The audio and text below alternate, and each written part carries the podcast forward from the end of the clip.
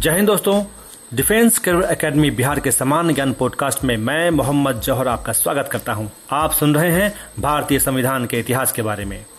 दोस्तों, द्वितीय विश्व युद्ध की समाप्ति के बाद जुलाई 1945 में ब्रिटेन ने भारत संबंधी अपनी नई नीति की घोषणा की तथा भारत की संविधान सभा के निर्माण के लिए एक कैबिनेट मिशन भारत भेजा, जिसमें तीन मंत्री थे। 15 अगस्त उन्नीस को भारत के आज़ाद हो जाने के बाद संविधान सभा की घोषणा हुई। और इसने अपना कार्य 9 दिसंबर उन्नीस से आरंभ कर दिया।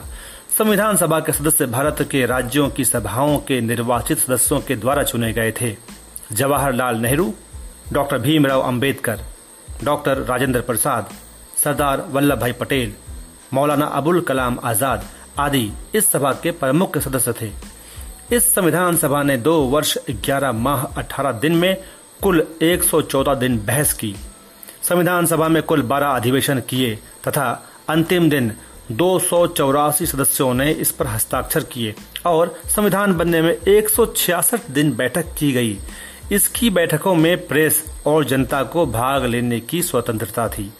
भारत के संविधान के निर्माण में संविधान सभा के सभी तीन सौ नवासी, यानी कि 389 सदस्यों ने महत्वपूर्ण भूमिका निभाई और इसे 26 जनवरी 1950 को लागू किया गया था।